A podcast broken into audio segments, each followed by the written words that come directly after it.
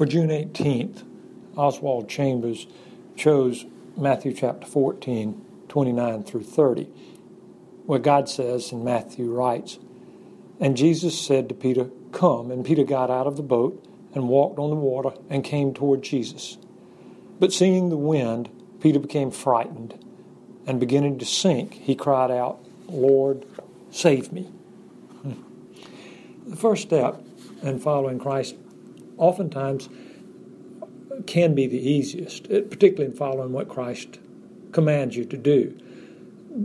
Peter's problem was he saw the wind.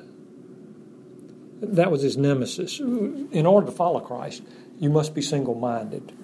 Because when you look off away from Christ, whatever you're looking toward, if it's an enemy or a difficulty, it appears formidable and it intimidates.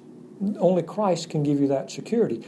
Peter became afraid, and, and fear and faith cannot reside in the same person at the same time in regard to the same object. What fear does is it converts weak trust into distrust. It pirates discernment and reason. Too many forget, just like the prophet Isaiah said in chapter 43 of the gospel bearing his name, God says, Do not fear, for I have redeemed you. I've called you by name. You're mine. When you pass through the waters, I'll be with you, and through the rivers, they will not overflow you. That's the promise from the Lord God. He is always faithful.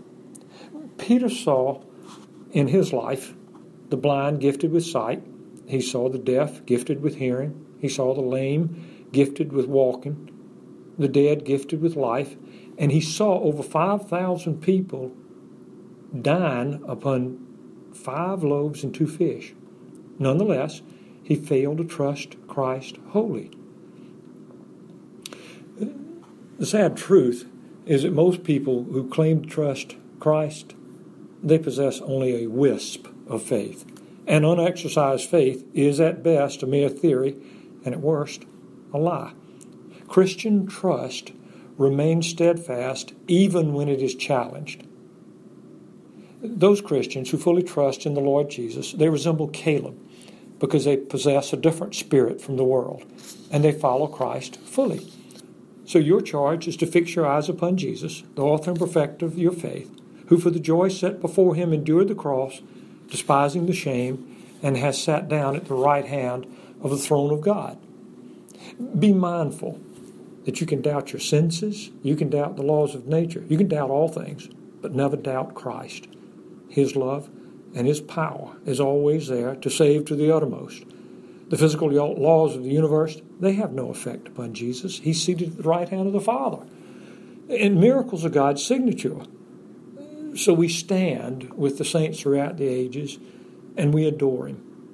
Heaven comes at the highest cost, and it's worth your every effort, your every resource, your every relationship. Fix your eyes upon Jesus, and you'll be amazed at what you see and what you can do.